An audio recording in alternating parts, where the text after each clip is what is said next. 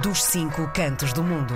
Partimos em direção ao Luxemburgo. É lá que marcamos encontro à terça-feira com o Rogério de Oliveira, que um, até que os novos conselheiros tomem posse depois das eleições para o Conselho das Comunidades Portuguesas, um, mantém-se então como conselheiro das Comunidades Portuguesas no Luxemburgo. Rogério, bom dia, bem-vindo.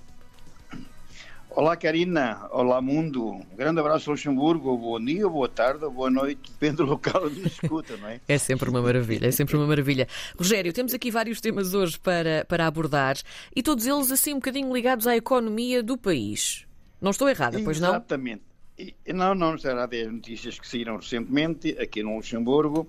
E claro, como eu dou notícias do Luxemburgo, vou, vou tentar aqui descrutinar umas notícias que, que, que encontrei. Claro. Ou seja, uma é uma boa notícia porque, ao que se tinha anunciado antes das eleições eh, com o governo anterior, eh, haveria uma subida enorme no gás e na eletricidade. Ora bem, isso não vai acontecer, vai haver uma pequena subida, mas não como aquela se tinha anunciado, que é muito bom para uh, todos nós que moramos aqui, que necessitamos, de, obviamente, do gás e da, do, do, para o aquecimento central e da eletricidade, toda a malta precisa de eletricidade, senão anda às escuras, não é? Isso é uma boa notícia, ainda bem, como sabe, no governo entrou já em funções, liderado pelo Partido Católico, o Sr. Luke Frieden, e pelo Partido Liberal, e que aonde está ainda o antigo Primeiro-Ministro uh, Xavier Bettel. Uh, portanto, é umas boas notícias.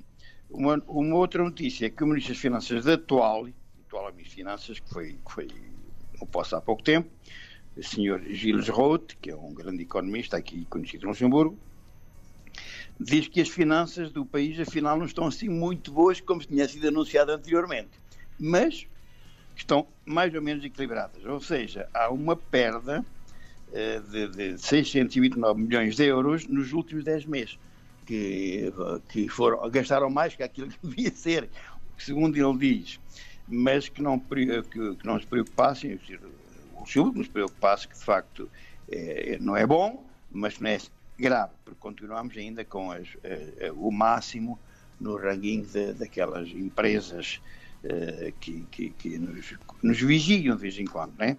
que ainda continuamos com os três A's na, na, no ranking dessas agências internacionais da finança. Depois, também uma notícia que segundo o Eurostat, o Luxemburgo tem 10 pessoas, não, 7 pessoas sobre 10 que são proprietários no Luxemburgo. Uh, é um bocadinho estranho porque, de facto, aqui é tão caro, são tão caras as casas e os apartamentos, mesmo assim é uma, é uma porcentagem boa, porque, de facto, sete pessoas, ou sete casais, sobre, sobre dez, para ter, serem proprietários aqui no Luxemburgo, é preciso ter uma certa coragem, ou preciso ter dinheiro, dinheiro também, não é? Claro. Porque isto aqui, é, isto aqui, de facto, é muito caro, muito caro. Isto foi o Eurostat que fez recentemente uma publicação nesse sentido. E agora, se me permite, eh, Karine, eh, Karina, eu, eh, aquilo que tu tenho assistido em Portugal, eu só vou fazer um desabafo. Um desabafo porque, de facto, não, não, não é bom. Não é bom para, para o nosso país, que é um país maravilhoso, lindo. E faço um apelo aos meus dirigentes políticos em Portugal.